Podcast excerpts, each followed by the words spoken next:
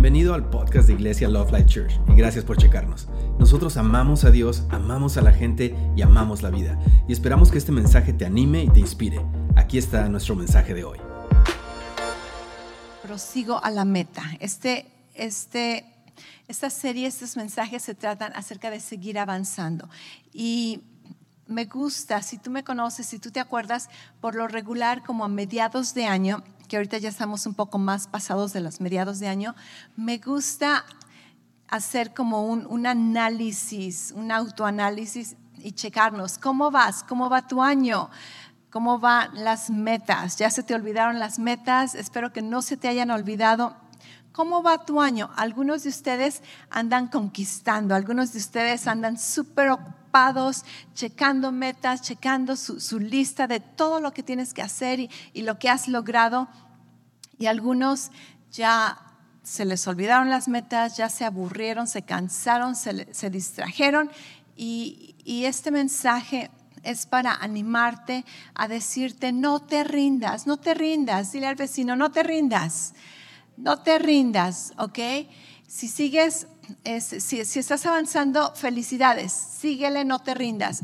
Nuestro tema para este año es el 2023, un año sin rendirse. Entonces, continuamos avanzando. Y la semana pasada estudiamos un, poco de, una experiencia, más bien algunas experiencias que el rey David tuvo en el Antiguo Testamento, encontramos estas historias, y vimos que, que el rey David, la mayoría conocemos la historia de David y Goliat. ¿Conocen la historia de David y Goliat? Ok, creo que la mayoría conocemos esta historia, pero la semana pasada aprendimos que antes de vencer a un gigante, debemos de ejercitar nuestra fe, nuestra confianza en Dios, nuestras habilidades y vencer enemigos más pequeños que un gigante. Ahora, yo no sé, pero un león, un oso para mí no son nada de enemigos pequeños, son, son gigantes para mí. Pero David nos, nos muestra que él pudo vencer al gigante porque antes, antes de, enfrentarse a un gigante, él se enfrentó a un león, él se enfrentó a un oso y lo venció. Ok, no, voy a meterme mucho en ese tema porque todo esto se trató la semana pasada, pero vemos que, que aprendimos de hecho algunos puntos, que avanzar hacia la meta se lleva a cabo a través de pequeñas victorias, ¿ok? Entonces, no, no, no se, el éxito no se trata de llegar a la meta, el éxito se trata de que sigas avanzando. Y no importa si estás dando un paso de un metro o un paso de dos centímetros, mientras sigas avanzando, estás progresando, estás, estás este, siendo exitoso. Eh, vimos que, que para vencer al gigante primero tenemos que vencer al oso y al león.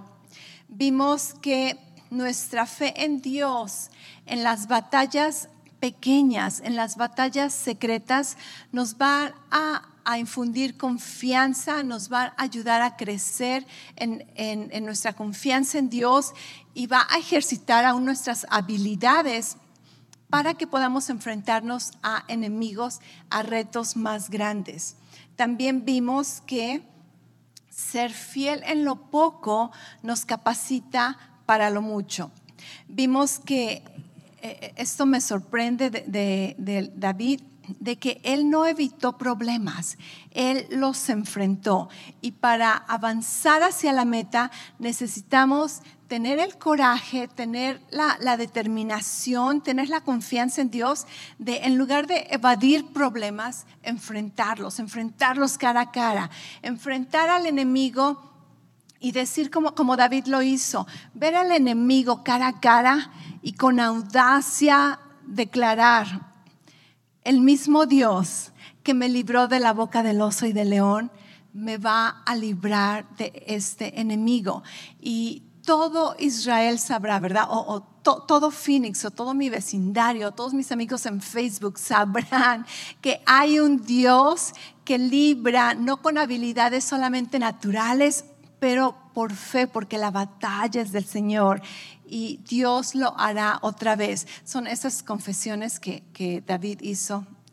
Todo esto lo encontrás en, en uh, Primera de Samuel, versículo, ah, capítulo 17.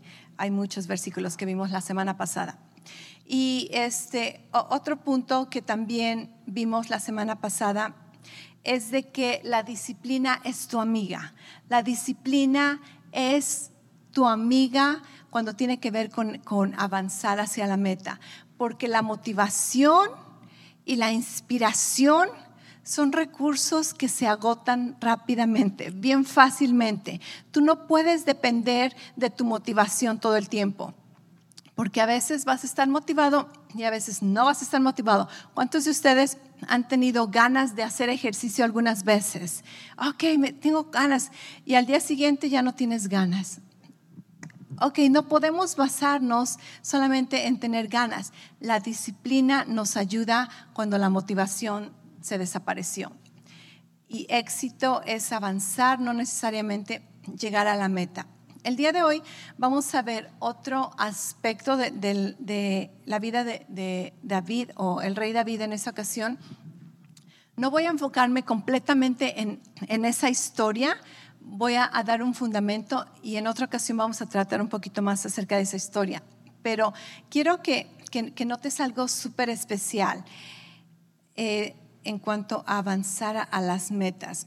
En 2 de Samuel, capítulo 5, 12, hay un versículo muy interesante que está hablando, todo casi casi lo que es 1 de Samuel y 2 de Samuel en el Antiguo Testamento es la vida de, David y la vida del primer reino de, Israel, Samuel, Saúl, David.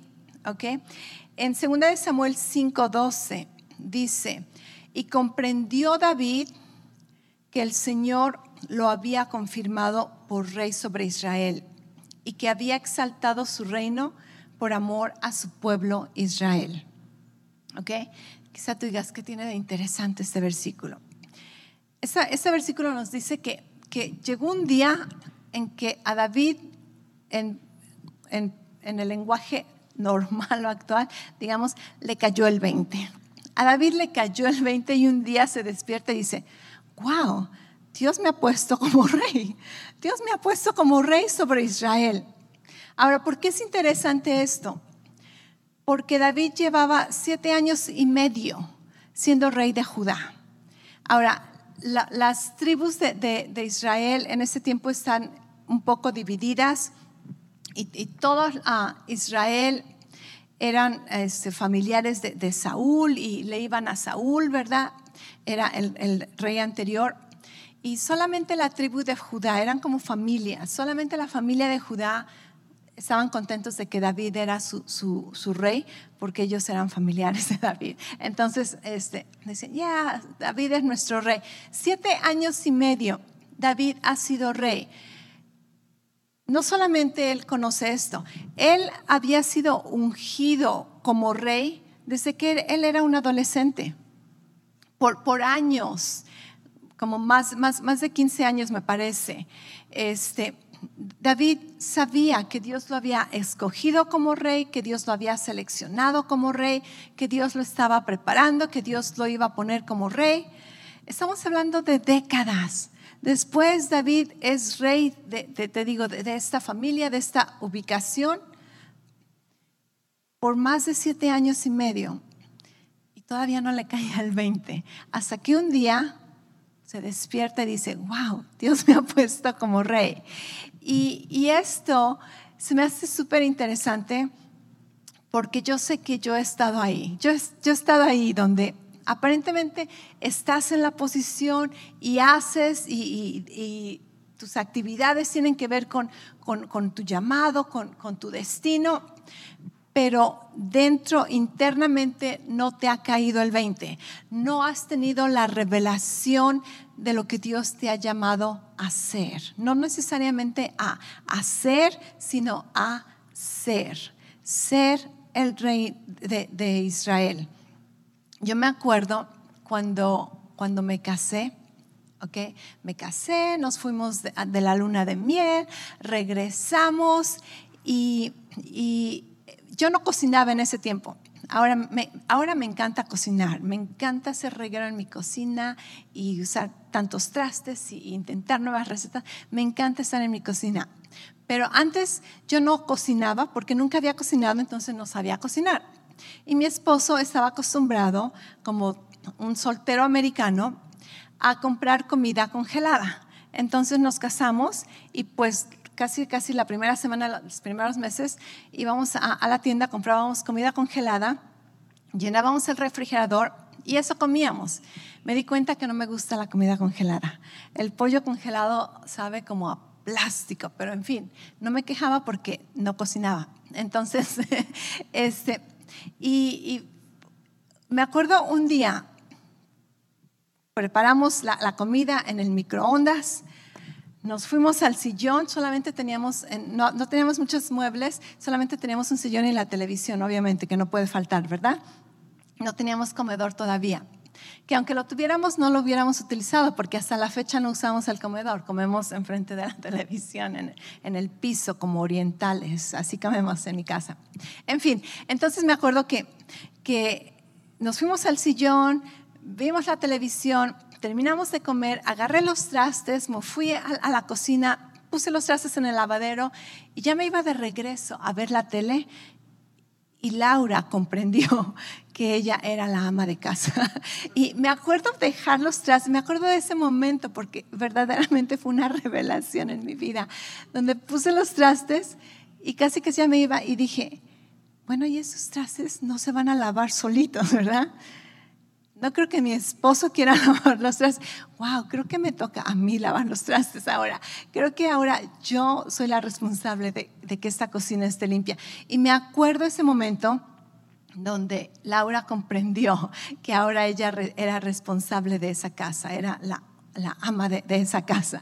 Y, y te digo, yo no juzgo a David porque aunque tenía yo el certificado de matrimonio, tenía las fotos de la boda, no me había caído el 20 de que ahora mi responsabilidad, mi estilo de vida era diferente. Yo no tenía la identidad de una mujer casada. Yo estaba acostumbrada a, andar como, como soltera y donde no tienes responsabilidades, no cocinas, no limpias ah, la, la cocina.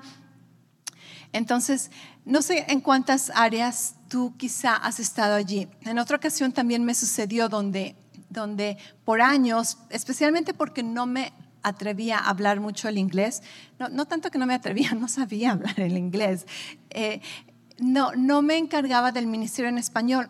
Y, y, en nuestra iglesia teníamos una señora que ella me ayudaba con el ministerio, perdón, el ministerio de, de mujeres en inglés.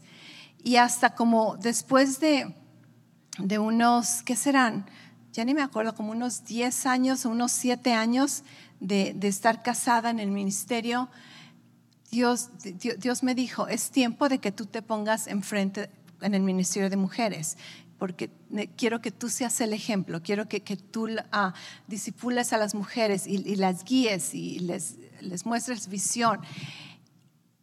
Pasaron años, tú dirías, pero era la pastora, era la esposa del, del pastor pero Laura no había comprendido esta nueva identidad. Entonces, muchas veces, para avanzar, más bien, muchas veces la razón por la que no avanzamos tanto a las metas o al propósito, al llamado que Dios tiene para nosotros, es porque no hemos recibido esa identidad en nuestra vida, porque no nos hemos visto de esa manera, porque no nos ha caído el 20 de lo que Dios nos está llamando a hacer. Dios tiene propósitos para nuestras vidas y sus propósitos no, no llegan a ser tus propósitos cuando tú naces de nuevo. Desde el momento que tú naciste, Dios tiene propósitos para tu vida. El, propósito de, Dios es de que tú llegues a ser su hijo espiritual, de que tú vivas aquí en la tierra experimentando su amor, experimentando su gracia, experimentando su, bondad, su, vida y vida en abundancia. Amén. Ese es el propósito de Dios para, para tu vida.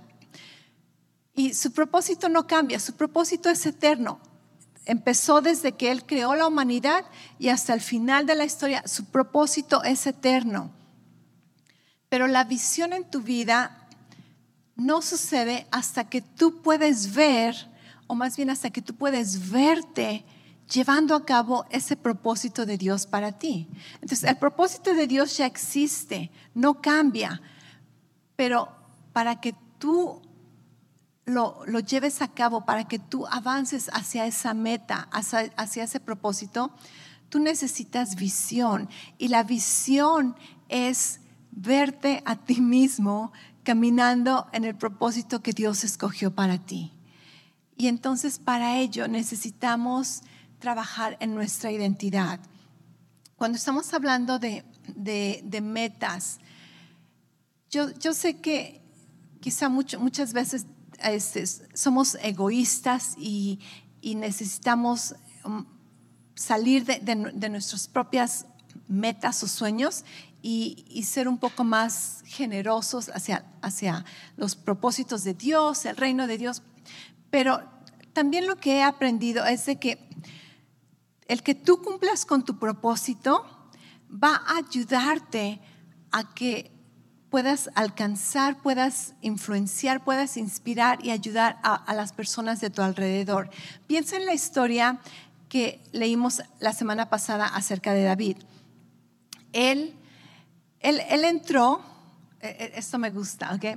Él entró a la batalla para vencer a Goliat como un pastor, ¿te acuerdas? Él entró como pastor, la estrategia era de un pastor con, su onda, con su lagartija, con su, su ropa de pastor. Él entró como un pastor, pero después de vencer al gigante, él sale de esa batalla como un héroe. Él sale de esa batalla como un héroe. Nuestra identidad muchas veces es multifacética, tiene múltiples apariencias. David tenía esta identidad de, ser pastor, pero una vez que logró una victoria, vencer un reto, su identidad ahora cambió y ya no necesariamente era como pastor, ahora era el héroe de Israel. Pero e, esta victoria que él logró no solamente fue para, para su beneficio, una vez que él derrotó al gigante, todo el ejército de Israel ahora pudo ir y vencer al enemigo. Entonces, la victoria de David, aunque pareciera que solamente le benefició a él, de hecho, inspiró, capacitó, le dio la habilidad a todo el ejército, ejército de Israel a ir y conquistar al enemigo. Y, esto, esto me gusta pensar porque no quiero que, nos enfoquemos solamente en, mis metas, mis sueños, mi destino, mi propósito pero que entendamos que, tu meta, tu destino, tus sueños, tus propósitos, cuando los llevas a cabo, va a ayudar y va a beneficiar a otras personas, ¿ok? Entonces no se trata de, de ser egoístas, de solamente enfocarnos en nosotros mismos, pero es entender que tus victorias son necesarias, tus victorias son importantes para que otras personas entiendan, para que otras personas sean inspiradas, para que otras personas puedan creer que, si Dios pudo hacer algo contigo, hay esperanza para ellos. ¿Alguna vez has estado inspirado, animado al escuchar el testimonio de otra persona?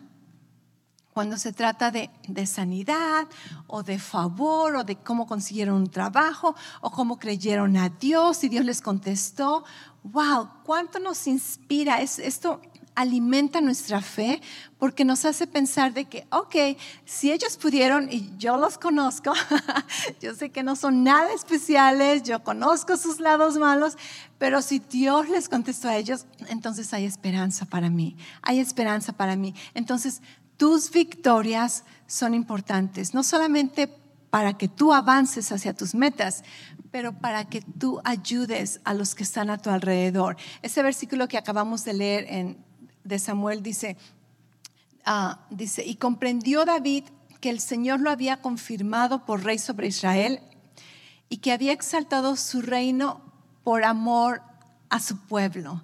Entonces, el hecho de que Dios revela a David, David, David, necesito que te pares como rey, necesito que te veas a ti mismo como rey, necesito que, que pienses como rey, necesito que actúes como rey.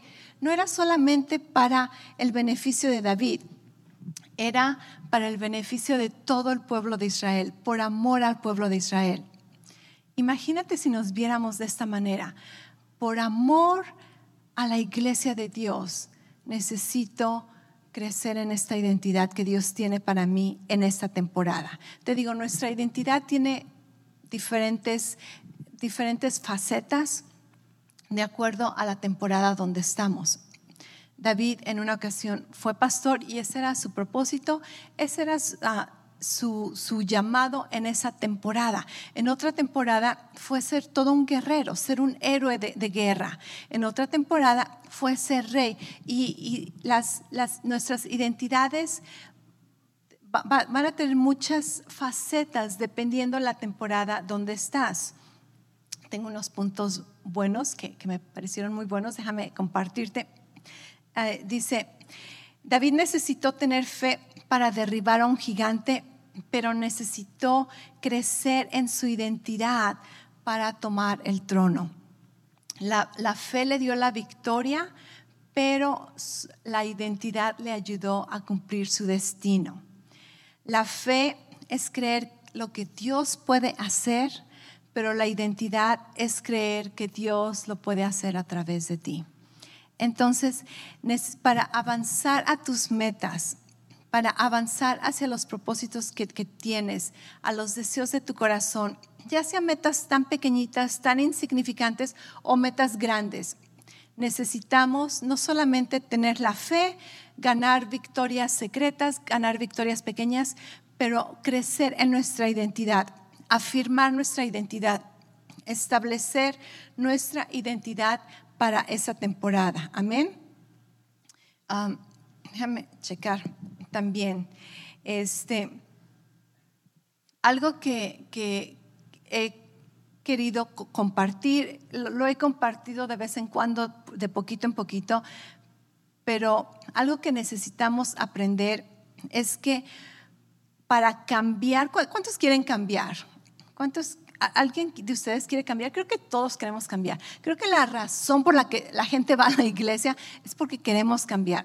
La razón por la que escuchas podcasts o lees un libro, horas, es porque queremos cambiar. Y cuando hablamos de cambiar, no es necesariamente cambiar, cambiar, es, es mejorar, ¿verdad?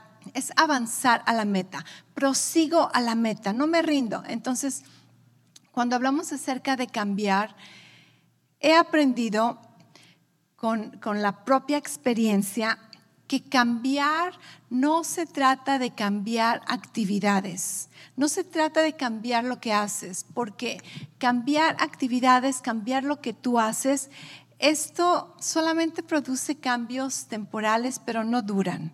¿Alguna vez has tratado de cambiar tu dieta, cambiar tu rutina de ejercicio, cambiar cuánto gastas o, este, cuánta televisión ves, cuánto, tiempo ah, te pasas con, con, los medios sociales. ¿Y, qué tal? ¿Cuánto tiempo te, duró e, ese, ese, reto? ¿Eres fiel una semana? ¿Eres fiel quizá un mes? Y al rato regresas a lo mismo. ¿Por qué? Porque cambiar las acciones no es cambiar el cambio no se trata de cambiar lo que haces. El cambio llega cuando cambias quién eres, cuando cambias tu identidad, cuando te cae el 20 y dices, oh, Dios me ha llamado a ser esa persona. Eso es, lo que soy. Eso no es lo que soy. Yo les he contado que, y esto quizá para algunos se les haga tan tonto, a veces hasta me da vergüenza contar este testimonio porque es, es bien tonta. Pero por muchos años yo no tendía mi cama. Yo no tendía mi cama y a veces quería tenderla, me daba vergüenza con mi esposo. Y gracias a Dios mi esposo nunca me ha reprochado que no tendía la cama. Pero en la noche teníamos que acomodar las, las sábanas, la, la, cobija, ¿verdad? Y, y, decía, ay, qué vergüenza, tengo que, que hacerme el hábito de, de tender la cama. Y lo intentaba por una semana, se me olvidaba, lo olvidaba, hasta que un día dejé de enfocarme en hacer y empecé a cambiar quién yo era y decidí que soy una persona que se levanta y hace la cama. Es bien diferente decir voy a hacer la cama o soy una persona que hace la cama. Cuando cambias tu identidad, cuando comprendes, cuando te cae el 20 y dices, esto es quien yo soy, esto es quien yo no soy, esa fue la clave para mí, el despertarme y decir, esto es quien yo soy. No, se trata de lo que hago, no estoy cambiando mis acciones, no, me voy a enfocar en, en, en las actividades, sino estoy enfocándome en quién soy. Y yo soy una persona que tiende su cama. ¿Sabes qué? Este fue el secreto. Y me acuerdo que, empecé a tender la cama, ya ni me daba flojera. En el momento que me despertaba a tender la cama, a veces me, iba a, la cocina y después tendí la cama y regresaba a mi cuarto. Oh, tendí la cama, ya inconscientemente. Y ahora es, es, algo que, ya ni, ni, lo pienso, es, es quien yo soy. Es quien yo soy. Si tú quieres cambiar, ya sé que quieras cambiar tu dieta, tu rutina, ya no quieres dormirte tarde, ya no quieres pasar tanto tiempo, ya no quieres gastar tanto. Cualquier cosa que tú desees cambiar, deja de enfocarte en las actividades, deja de enfocarte en las acciones, deja de enfocarte en qué hacer y cambia quién eres, cambia tu identidad, cambia cómo te ves, qué piensas de ti mismo, porque el cambio, cuando cambiamos solamente las actividades, este cambio va a ser muy temporal, este, este cambio no va a durar, pero cuando cambias cómo te ves a ti mismo, qué piensas de ti mismo, quién eres, quién no eres, eso te ayuda a, hacer cambios permanentes, porque ahora ya no estás enfocado en, en hacer algo, sino en ser. Y, y, todo eso tiene que ver con, con tu llamado, con tu destino, con el propósito de Dios en tu vida, porque, porque Dios nos ha llamado a ser. ¿Sabías esto? Dios te ha llamado a ser. En el reino de Dios tu identidad tiene que ver con quién eres. Dios no te ha llamado a, llevar a cabo obras. Las obras vienen en consecuencia de quien tú eres. El gran yo soy te llama a ser. El gran yo soy, el nombre de Dios, yo soy, Jehová. ¿Qué significa? Yo soy. El gran yo soy te llama a ser te llama a que seas su hijo, te llamas a que seas ah, un, seguidor de Jesús, te llama a que seas conforme a la imagen de Cristo. Romanos 8, ¿dónde está ese versículo? Romanos 8, 29. Porque a los que de antemano conoció, también los predestinó a ser hechos conforme a la imagen de su Hijo, para que Él sea el primogénito entre muchos hermanos. Quizá tú has sido como yo, donde verdaderamente quieres cambiar y, en serio, Dios, tú conoces mi corazón. Ya no quiero hacer eso, quiero hacer aquello, quiero ser disciplinado, quiero ser puntual, quiero, quiero ser más diligente, quiero ser, quiero ser, quiero ser. Y Dios te dice, empieza a verte de esa manera, empieza a, percibirte de esa manera. No te, no te enfoques en las obras, enfócate en quién eres, cómo te veo.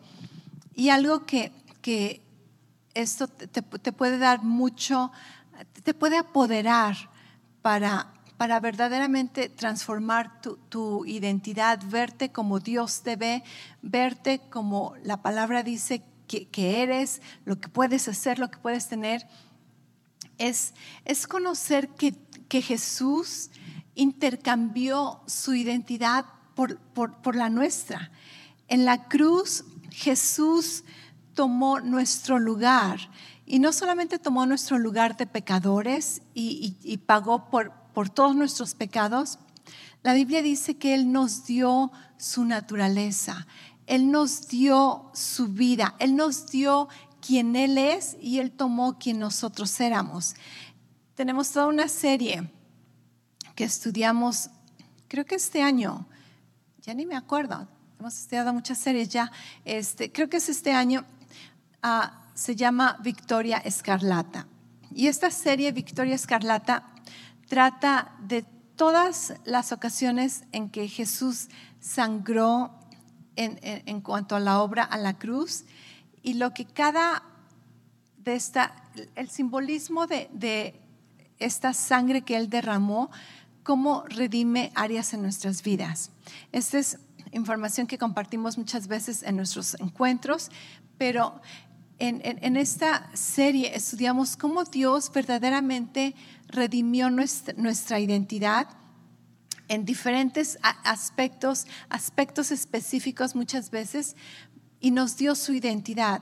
Entonces, cuando aprendemos a vernos a nosotros mismos como Dios nos ve, como la palabra de Dios ah, dice que somos, nuevas criaturas, justificados, redimidos, tenemos la mente de Cristo, tenemos la sabiduría de Dios, tenemos el Espíritu de Dios. Aprendemos a dejar atrás nuestra vieja naturaleza, nuestra, cómo nos hemos visto. Yo sé que muchos de ustedes, al igual que yo, fuimos, nuestra identidad fue dañada cuando fuimos niños, cuando crecíamos, quizá aún ahorita de adulto, y, ninguno de nosotros creció en familias perfectas, donde se te dijo 100% la palabra de Dios, quién eres. No, muchos de nosotros crecimos este, con, con, los apodos más horribles, con rechazo, con escasez, con inhabilidades.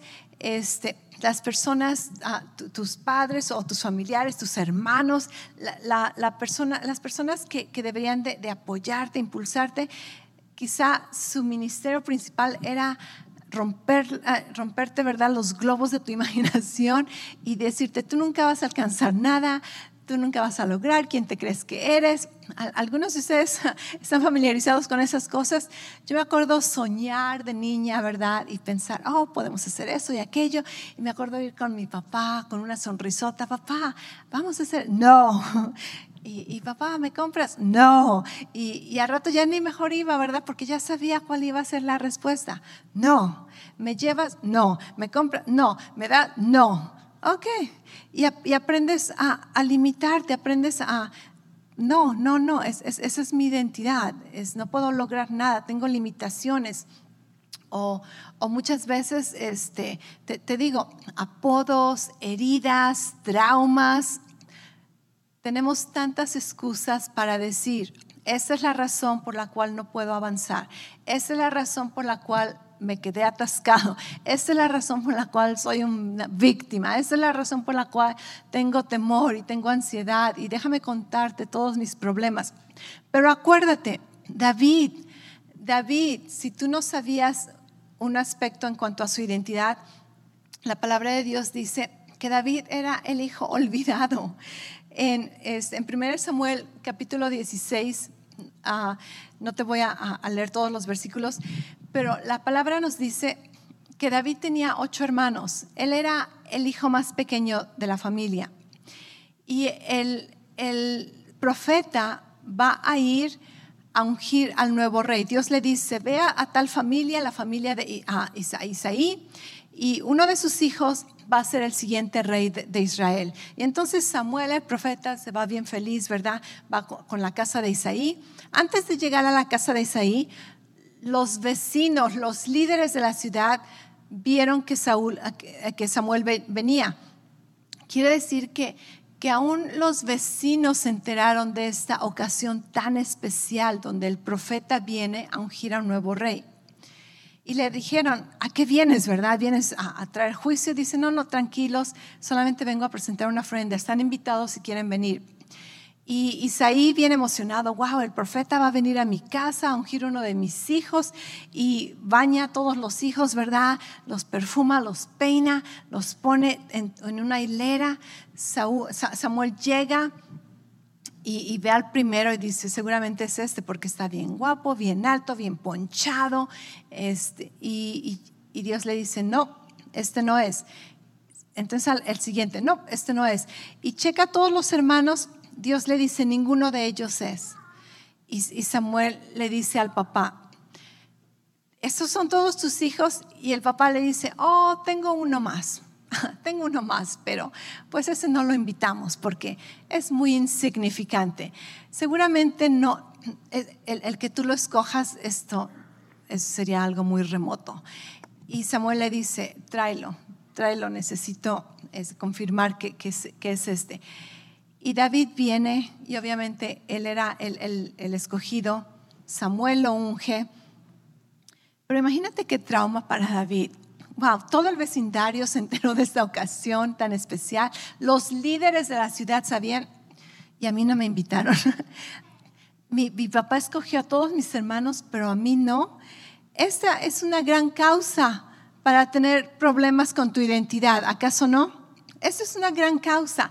Pero ¿qué hace David? David no dijo, déjame contarte mis traumas, déjame contarte por qué estoy tan decepcionado en la vida, déjame contarte por qué soy una víctima.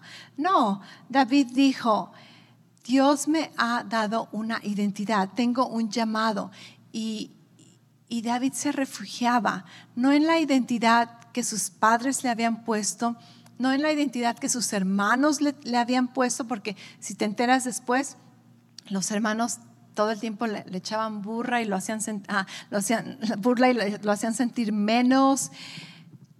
Pero David, su identidad, él estaba basado en su relación con Dios, en su relación con Dios. Y esto a mí me da mucha esperanza, porque yo en mi vida he batallado con tantas inseguridades, con tantas mentiras del enemigo, con tantos juicios internos, donde la manera en que yo me veía, la manera en que pensaba que tú pensabas de mí, la manera en que el enemigo me engañó y me dijo que esta era quien yo era, la manera en que, en que percibía cómo las personas me veían, cómo no me veían, qué decían de mí, qué no decían de mí. ¿Cuántas ocasiones no hemos sido engañados, no hemos perdido tanto tiempo, no hemos, ah, no hemos sido torturados con, con, rechazo, con inseguridad, con mentiras del enemigo que, que no tienen nada que ver con nuestra identidad. Pero cuando nos olvidamos de, las voces externas y vamos a la presencia de nuestro Padre, ¿Y qué, aprendí en, la palabra? Cuando finalmente dije, necesito una identidad, necesito la identidad que Dios tiene en mi vida. De hecho, hay un libro muy bueno que, te recomiendo, Tu nueva identidad, acerca de, una persona que, experimentó esto, ¿ok? Y, aprendí a, dejar que Dios me definiera, que Dios definiera mi valor, que Dios definiera quién soy y quién no soy. ¿Y sabes lo que encontré? En la palabra de Dios encontré que, en Cristo he sido acepta en el amado, que en Cristo he sido escogida, he sido redimida, he sido justificada, he sido llamada, he sido escogida. ¿Cuántas cosas no aprendí que eran completamente contrarias a lo que yo creía de, mí mismo, como yo me veía, lo que mi conciencia me decía, cómo el enemigo me reprochaba, cómo, cómo la cultura, mi familia me, me clasificaba. Y aprendí a que mi identidad viene de Dios. Mi identidad viene de Dios, tu identidad viene de Dios. Dios dice, que Él te escogió. Dios dice que eres valioso. Dios dice que eres amado. Dios dice que eres único. Dios dice que, que no te cambiaría por nadie. La manera en que fuiste creado es porque Dios te escogió de esa manera y Dios tiene propósitos y planes para ti para darte el futuro que tú esperas, planes de bien.